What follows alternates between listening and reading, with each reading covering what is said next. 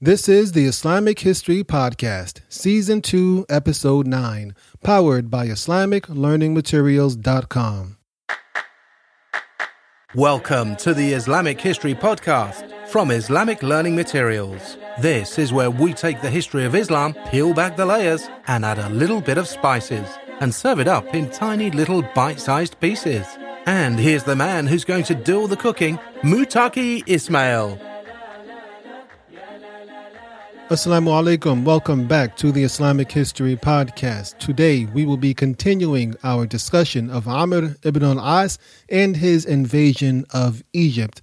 Last week we pretty much simply covered the persecution of the Coptic Christians and the things that led up to the beginning of the invasion of Egypt by the Muslims. However, today this week, inshallah, we will talk about the early battles of Amr ibn al-As in Egypt, and we will see how successful he was in this campaign. Show notes, inshallah, will be available at islamiclearningmaterials.com slash Cyrus, C-Y-R-U-S. That is islamiclearningmaterials.com slash Cyrus. And so with that, let's get into the show. Here we go with the Islamic History Podcast, Season 2, Episode 9. When we left off before, we were discussing Amr ibn al-As attempts to capture the fortified city of Babylon in modern day Cairo in Egypt.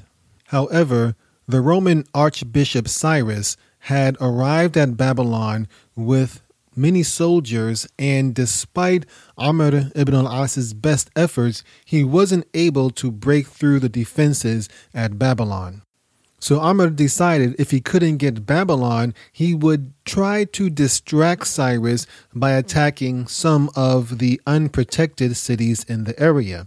And one of the ripest targets was the city of Fayum just across the Nile River. So, in the month of May, in the year 640 of the Common Era, Amr ibn al As crossed the Nile River and began attacking the areas around the city of Babylon. His primary goal for the time being was to really get to the city of Fayum. That was the wealthiest city other than Babylon that was within his reach. And we have mentioned the two primary reasons why Amr decided to leave Babylon alone. For one thing, he was losing forces every day by besieging Babylon. And secondly, he also had sent word to Omar ibn al Khattab, the Caliph of the Muslim world, to send reinforcements. By attacking the area surrounding Babylon, it would give time for Omar to send the reinforcements that Amr had requested. Therefore, from the months of May to June of the year 640, Amr and his forces rampaged through the Egyptian lands, causing as much havoc for the Roman government as he possibly could, slowly working his way towards the city of Fayum. Even though Amr had hoped to distract Cyrus from Babylon, ultimately the Romans knew what Amr was trying to do. They knew he was trying to go to Fayum, and they knew that he was trying to draw them out of Babylon. His path towards Fayum was obvious, so Cyrus was able to send more reinforcements to Fayum, which ultimately hindered Amr's progress.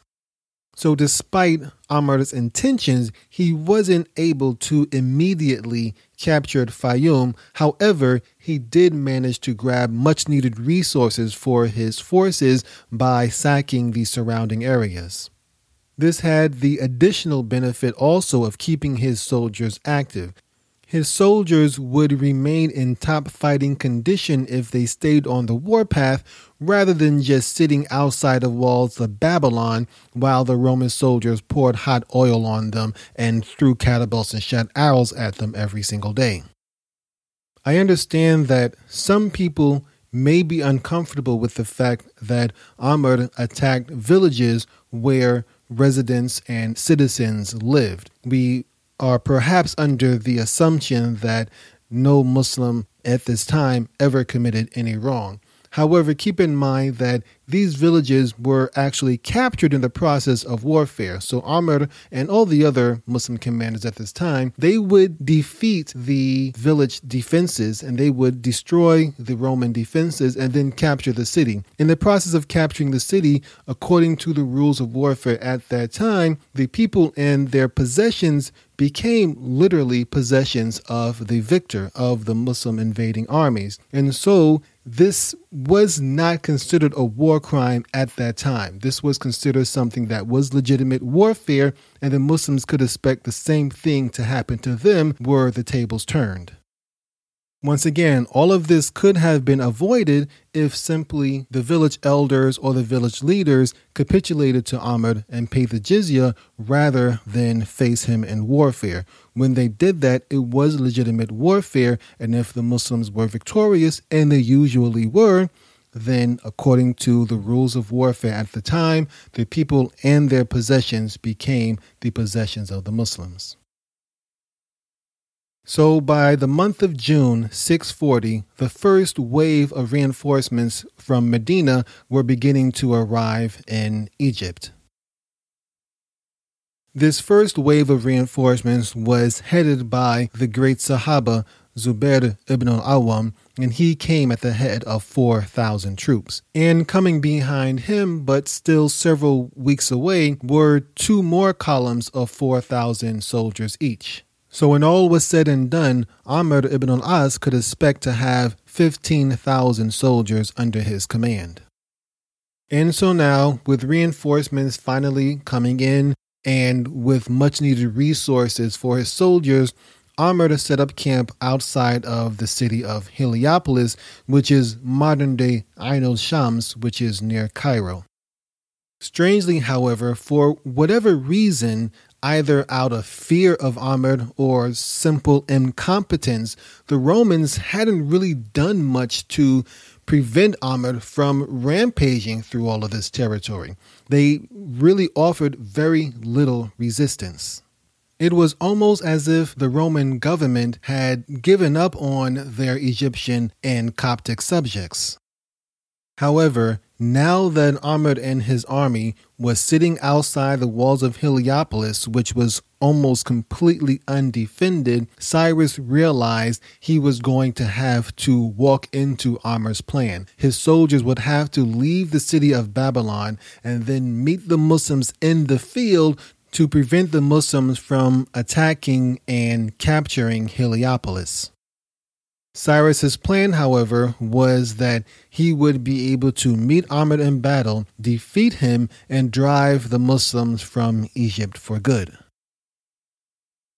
Cyrus and his troops tried to slowly filter out of Babylon unnoticed by Amr, but Amr's spies saw everything that was happening and reported to him their every movement. So Amr was able to plan accordingly based on Cyrus's movements.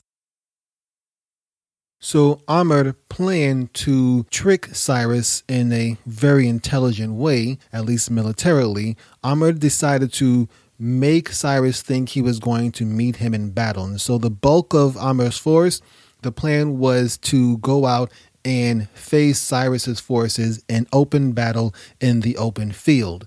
However, Amr broke off a segment of his forces and sent them off into the hills overlooking the plain where the battle was expected to take place. And then he broke off another segment of his army and sent them into one of those abandoned villages that the Muslims had ransacked earlier.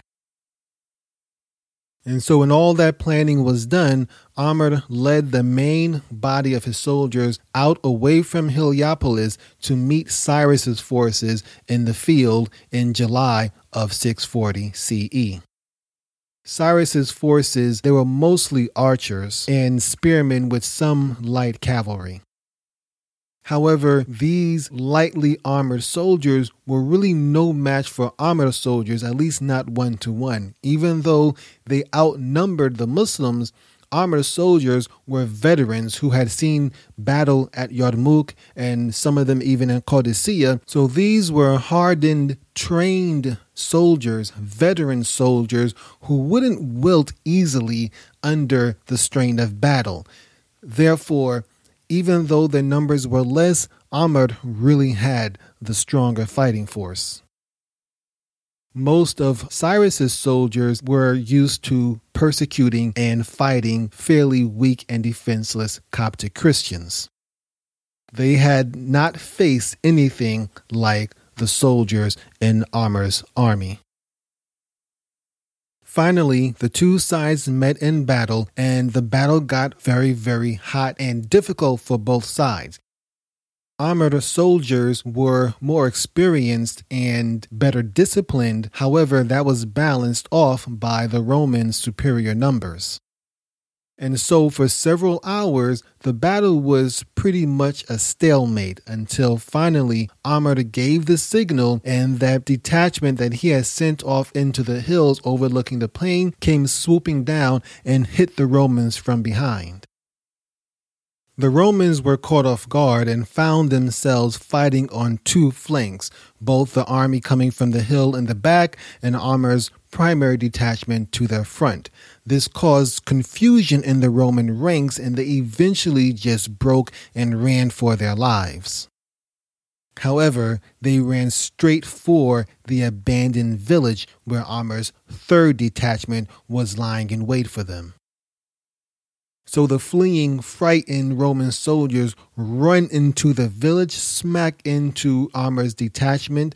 The Romans thought they were fighting three different armies, and ultimately they were simply torn to pieces. The Battle of Heliopolis, this battle, also known as the Battle of Ain al Shams, is one of the most spectacular strategic victories of the early Muslim conquests. The surviving Roman soldiers fled back to Babylon and reported to Cyrus about their crushing defeat. And Cyrus realized that this city that had seemed so impenetrable just two months earlier was now suddenly almost completely defenseless. The news of this victory by the Muslims sent shock waves of panic throughout Egypt. The victory also had two unintentional consequences. First of all, the long persecuted Coptic Christians began to rise up against their Roman oppressors. Seeing the government and the military of the Romans so weakened must have emboldened the Coptic Christians, and they decided this was their chance to get back at these people who had been persecuting for so many years. Furthermore, many Coptic Christians worked alongside the Muslims to help facilitate the defeat of the Romans. The second unintended consequence was that several of the Roman garrisons and fortresses began to give up without even putting up much of a fight. Some of them put up a nominal resistance against Amr's forces, but most of them simply abandoned their post.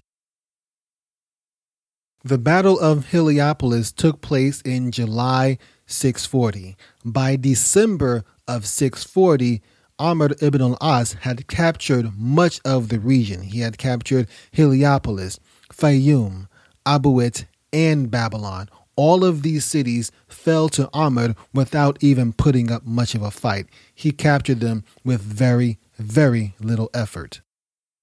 In fact, Cyrus himself the archbishop, the great persecutor of the Copts, he ultimately capitulated and agreed to pay jizya to Amr ibn al-As. The agreement, however, was that Amr would cease his conquest of Egypt and give the Romans peace. During the negotiations of this peace treaty and the jizya payments, Cyrus spent a lot of time in the Muslim camps and he had an opportunity to observe the ways of the Muslims. And here's a quote of what he saw. Quote, We have seen a people who prefer death to life and humility to pride. They sit in the dust and they take their meals on horseback. Their commander is one of themselves. There is no distinction or rank among them. They have fixed hours of prayer at which all pray, first washing their hands and feet, and they pray with reverence. Unquote. Now, while that quote from Cyrus is very positive in many respects, don't think too highly of Cyrus. The man was a bigot.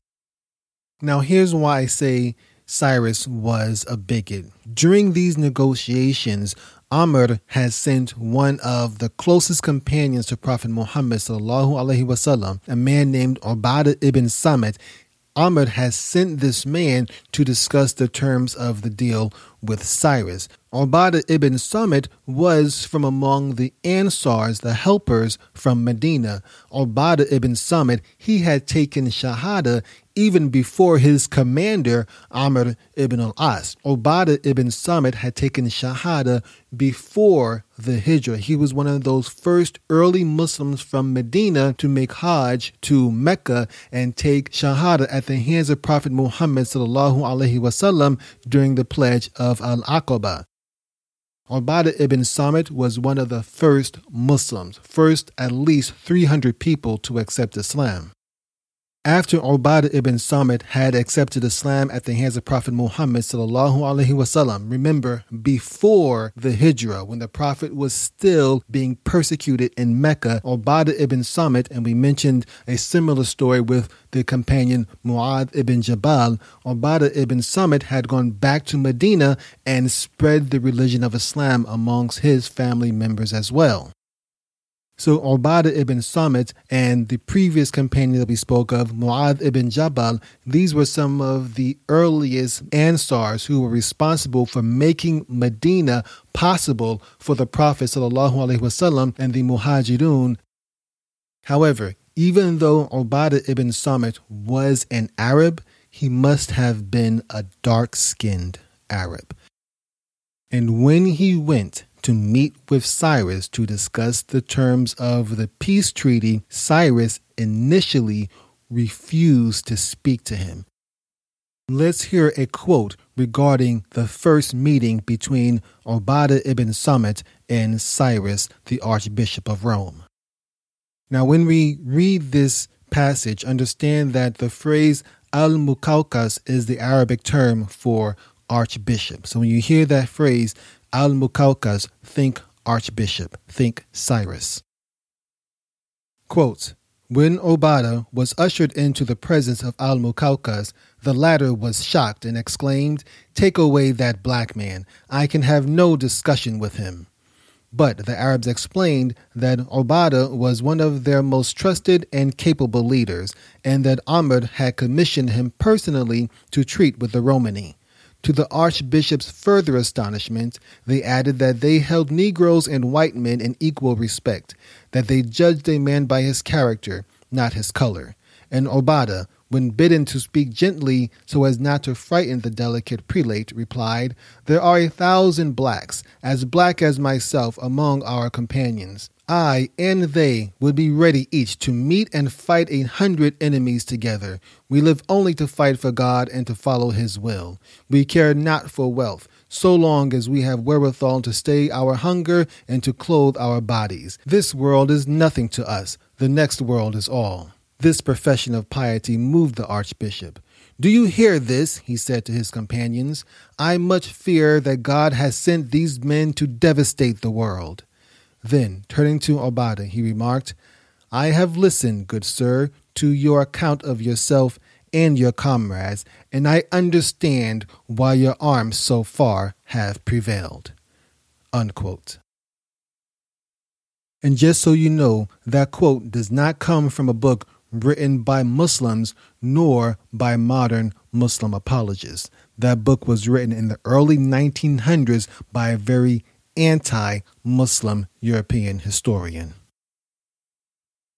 In any case, the peace treaty was made and the terms of the jizya were established. However, when word got back to Emperor Heraclius of Cyrus's agreement, he was not pleased at all and he immediately recalled the archbishop to Constantinople.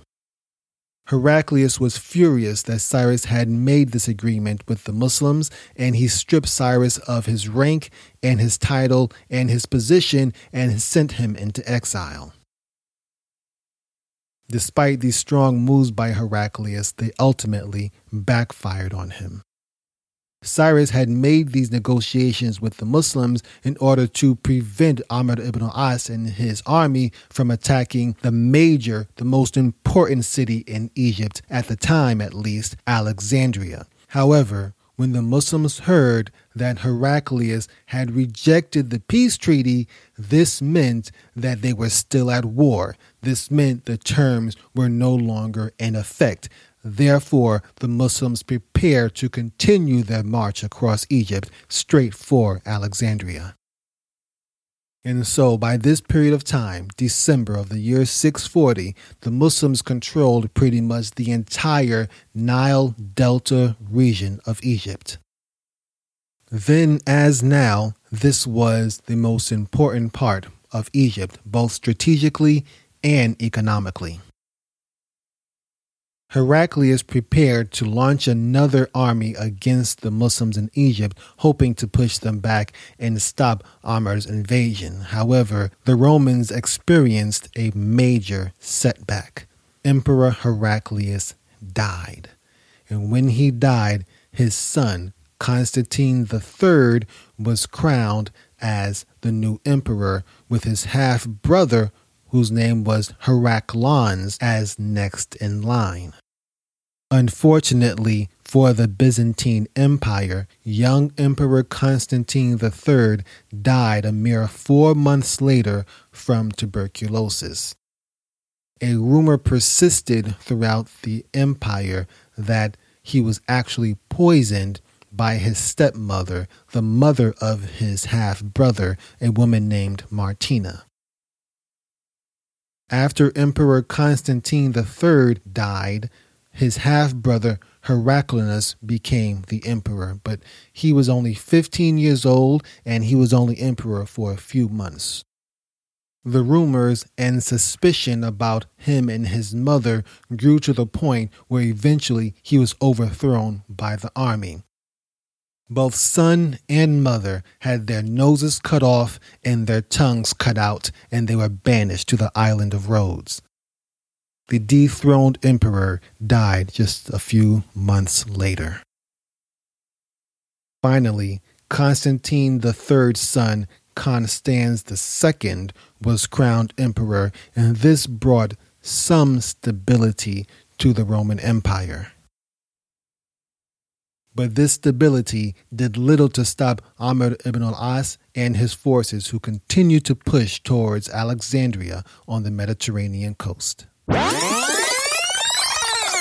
Alhamdulillah, I hope you enjoyed that show and I hope you found it beneficial and useful.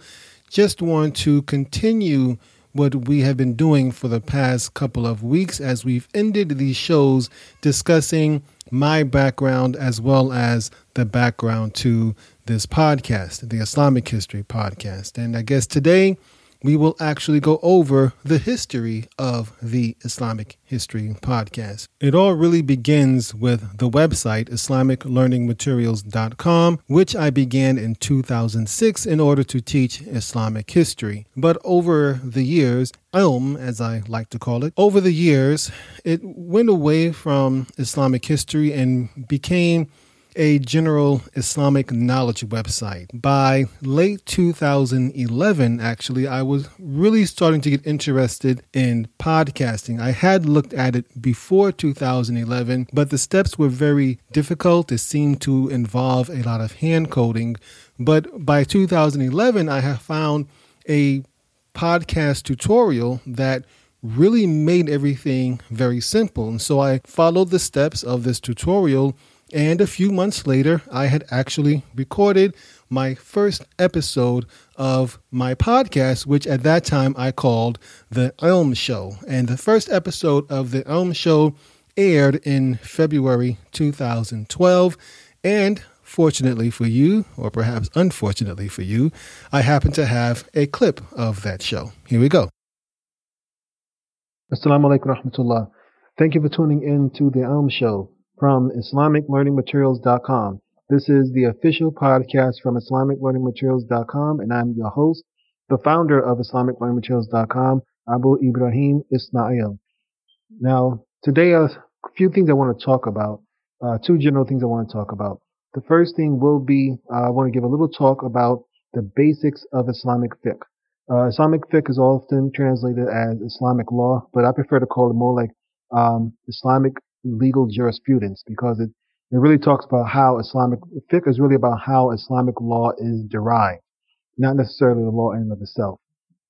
But you know, without getting into too much of the technicality, I just want to give a basic rundown of the basics of uh, fiqh in Islam.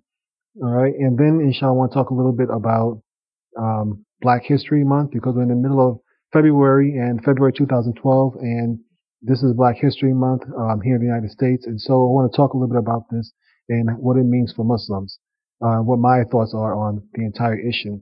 And then at the end, um, I have a little recording that I made uh, several years ago about the Crusades. You know, the Crusades when the um, Europeans, uh, Christian Europeans, came down into uh, the Muslims, the Muslim lands in the Middle East and and ransacked most of the Muslim lands, eventually resulting in the conquest of Jerusalem.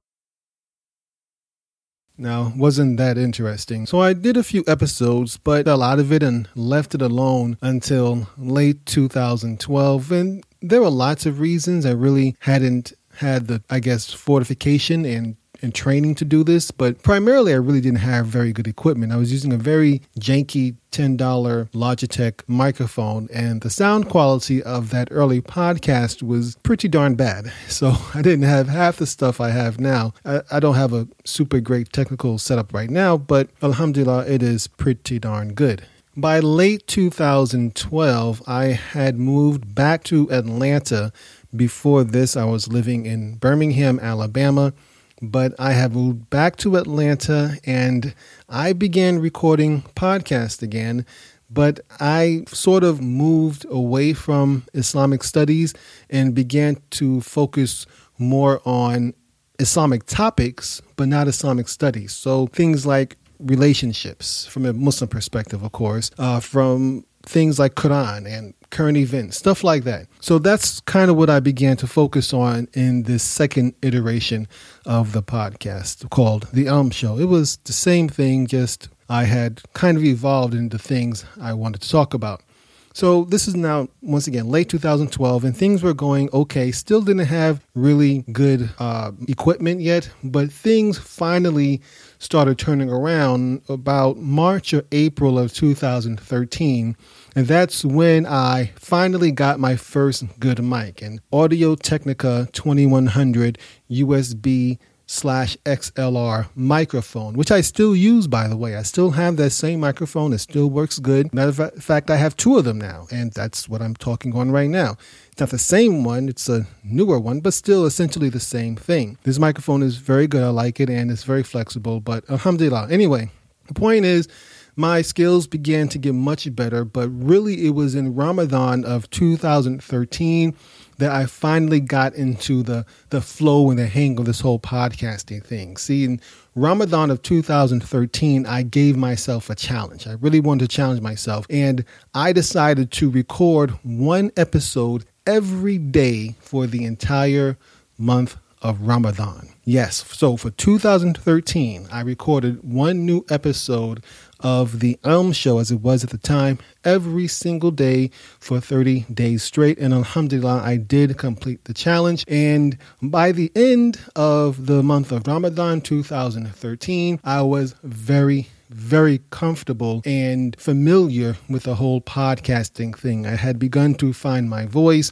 I knew the equipment well. I had developed my own editing techniques. It was, alhamdulillah, much better. And things continued to progress after that, of course. It was also during this string of 30 straight episodes that I recorded my first full length history episodes. At that point in time, it was about the Sahaba Wahshi ibn Harb who was responsible for both the deaths of Hamza the uncle of Prophet Muhammad sallallahu alaihi wasallam, and then after he became Muslim, he was also responsible for the death of Musaylim al-Kadhab. And you can hear that entire story. The all of the episodes is about five episodes. You can hear them all on the Ilm Club, and it covers the growth of Islam from the, its beginnings in Mecca all the way through the Ridda Wars, but it does it from Wahshi ibn Harb's perspective. And so there will be some overlap in what we covered in episode one of two, one, two, and three of this season of the Islamic History Podcast. But there will be many things that will not be covered in that, such as such as the wars between the Prophet and the the Quraysh during his time in Medina. So, so after Ramadan 2013, uh, things began to change for me personally. I went through a few personal crises or changes of life. I don't know how else to say it. For one thing, there's a masjid that I was involved in here in Atlanta and got involved in some really ugly masjid politics and I kind of stepped away from the whole masjid scene for a while. Another thing that happened in this latter part of 2013 was that my mother died in October 2013 and that was a pretty big blow for me. And while that was a very difficult thing, alhamdulillah, um, a good thing happened in December of 2013. Lots of stuff happened in 2013, obviously. Very pivotal year in my life. Anyway, in December of 2013, I discovered my long lost father. I, I'm not joking. I really discovered my long lost father in the winter of 2013, December 9th, 2013. Long story, it is discussed in some of the older episodes, which are in the archives, which will soon be uploaded to the Ilm Club if you are ever interested in it. By 2014, I decided that I wanted to change the Ilm show around a little bit. And one of the main things I wanted to change was the name. So I changed it from the Ilm show to becoming a better Muslim. Now, the podcast was still primarily about giving advice, primarily Islamic advice, and discussing various Islamic topics, whole smorgasbord of things. There was really not much rhyme and reason. I tried to keep things on a positive note, but for the most part, I was pretty much just encouraging the audience to be good Muslims and to try to live their lives according to the commandments of Allah subhanahu wa ta'ala. And by this time, uh, 2014, I was doing the show regularly, almost every single week on a regular basis, had a strong following. It wasn't a very large following, but they were fairly loyal. I decided to branch out a little bit, and so I started two other podcasts, one called Romantic Muslim, and I guess you can kind of figure out what that was all about, mostly about relationships and stuff, and another one called Serious Sirah, which was, of course, about the life of Prophet Muhammad sallallahu alaihi wasallam. In uh, fall of 2014, I made Hajj. In September 2014, I even recorded a few episodes while on Hajj. But by the end of the year, by the end of 2014, the show, the Becoming a Better Muslim, at least in my opinion, was beginning to run out of steam and I I pretty much categorized it or I pretty much explained it by saying I had run out of ways to tell people to be a good Muslim. I really couldn't do much more. I could really couldn't figure out many more ways of saying be a good Muslim. It was just it wasn't me anymore. And I had always wanted to do a history podcast, but since I already had three podcasts going, uh, becoming a better Muslim, romantic Muslim, and then Serious Sirah, it was just a little bit too much. I didn't have the time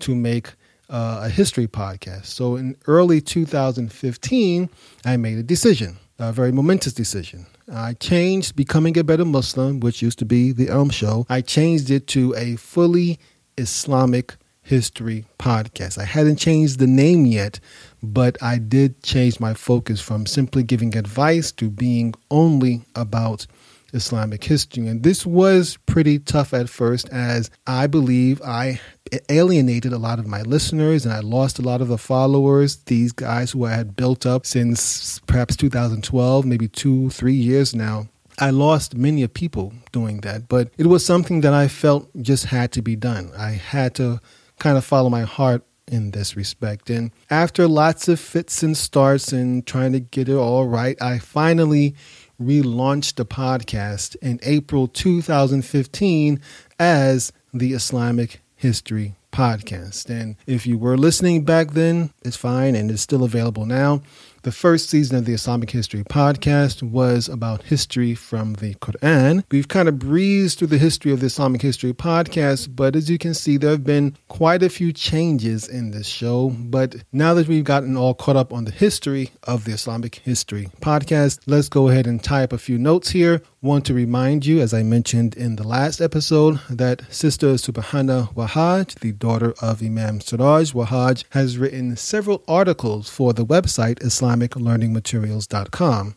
The most recent of which is entitled, Is the Mosque a Place for Children? So, if you think that is an article you would be interested in reading, definitely click on the link in the show notes, which you can find at IslamicLearningMaterials.com slash Cyrus, C Y R U S. It will have links to everything, links to this article, links to the episodes I mentioned, links to the Ilm Club if you feel like joining And Speaking of the Ilm Club, as I mentioned, inshallah, I will soon be adding most of these older shows that used to be the Ilm Show and Becoming a Better Muslim. And I'm going to start adding those to the Ilm Club. It's going to take some time. It does take time to upload a couple of hundred shows to the cloud and get them connected to the website. But I will do that inshallah over time. Uh, I've also added two new khutbahs to the Ilm Club, which you can find the uh, two videos of khutbahs that I've added. They're videos, by the way, not audio. They're called Piety, Trust, and Divorce, and links the topics of piety, trust, and divorce into one succinct topic. Hopefully, I try my best to do that. Another one called The End of Revelation,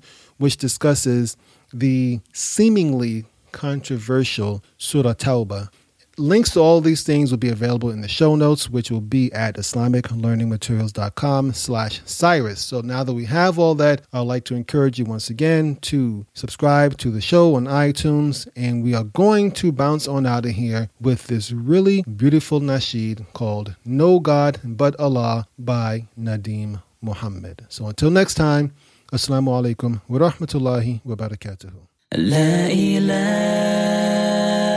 إلا الله. لا إله إلا الله. لا إله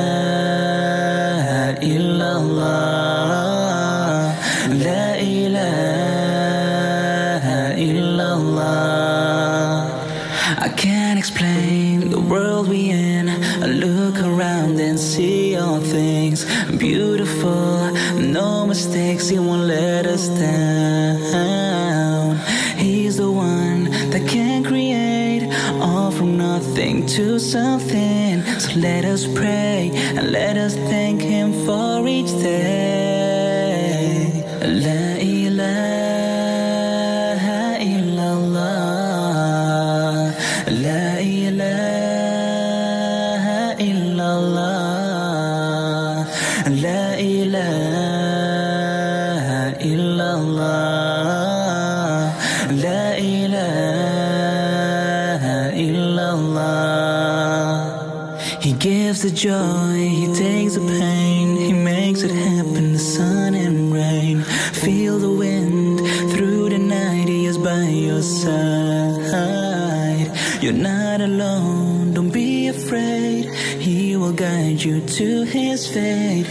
Let us pray, let us thank him for